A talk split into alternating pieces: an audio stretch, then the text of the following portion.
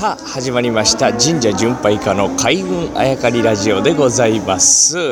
えー、先日まですね千葉県の勝浦で佐々木優太おみこしを担がせていただいたり密着してましたなんて話をしてたんですけど、まあ、そもそも祭りとは何かという話を今日はちょっとしたいなと思っております。祭りといろんな字がありますね。なんとか祭とかいう、まあ、祭りあとはお祭りをするという祭りそして政治とという祭り、えー、いろんな意味で祭りがあります。まあ、字が違う通りですね、あのわっしょいわっしょいというお祭りは、えー、まあ、なんとか祭という字を書きますね。で、あのお祭りをするというのは神事とか祈りのことですね。えー、それを表す時にはあ祭るという字を書きます。えそしてですね、えいろんな字がありますが、祭る祭る祭り祭り、まあ、政治も祭りごとですけれども、祭りの語源は何かというところなんですね。これ聞いたお話によると、えー、英語で言うとウェイティング、ウ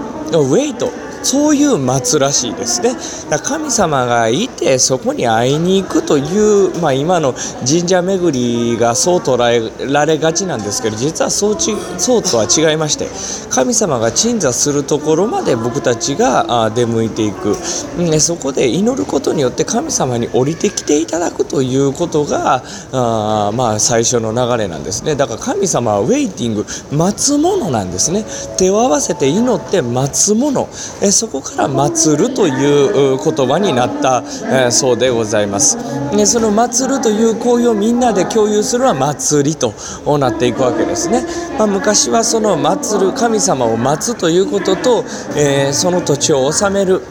人々のコミュニケーションをまとめていくという、えー、政治というのが同じことだったので祭りごと祭りという同じ音になっているそうです。この祭りあとは面白いのは、まあ、門松の話はお正月近づいてきたらしようかなと思ってるんですけど松。あれはだからあの神様に、まあ、お供えではないんですけれども神事に使っていた植物それは松。さ神様を待つ時の松から来て今の松に、えー、音がそのまま当てはめられたとも言われております。ちょっと今日は周りが騒がしいところで恐縮でございます。佐々木優太本日今から、えー、飛行に乗りまして北海道の神社を巡っていきたいと思っております。また北海道のご報告を楽しみにしておいてください。それでは行ってきます。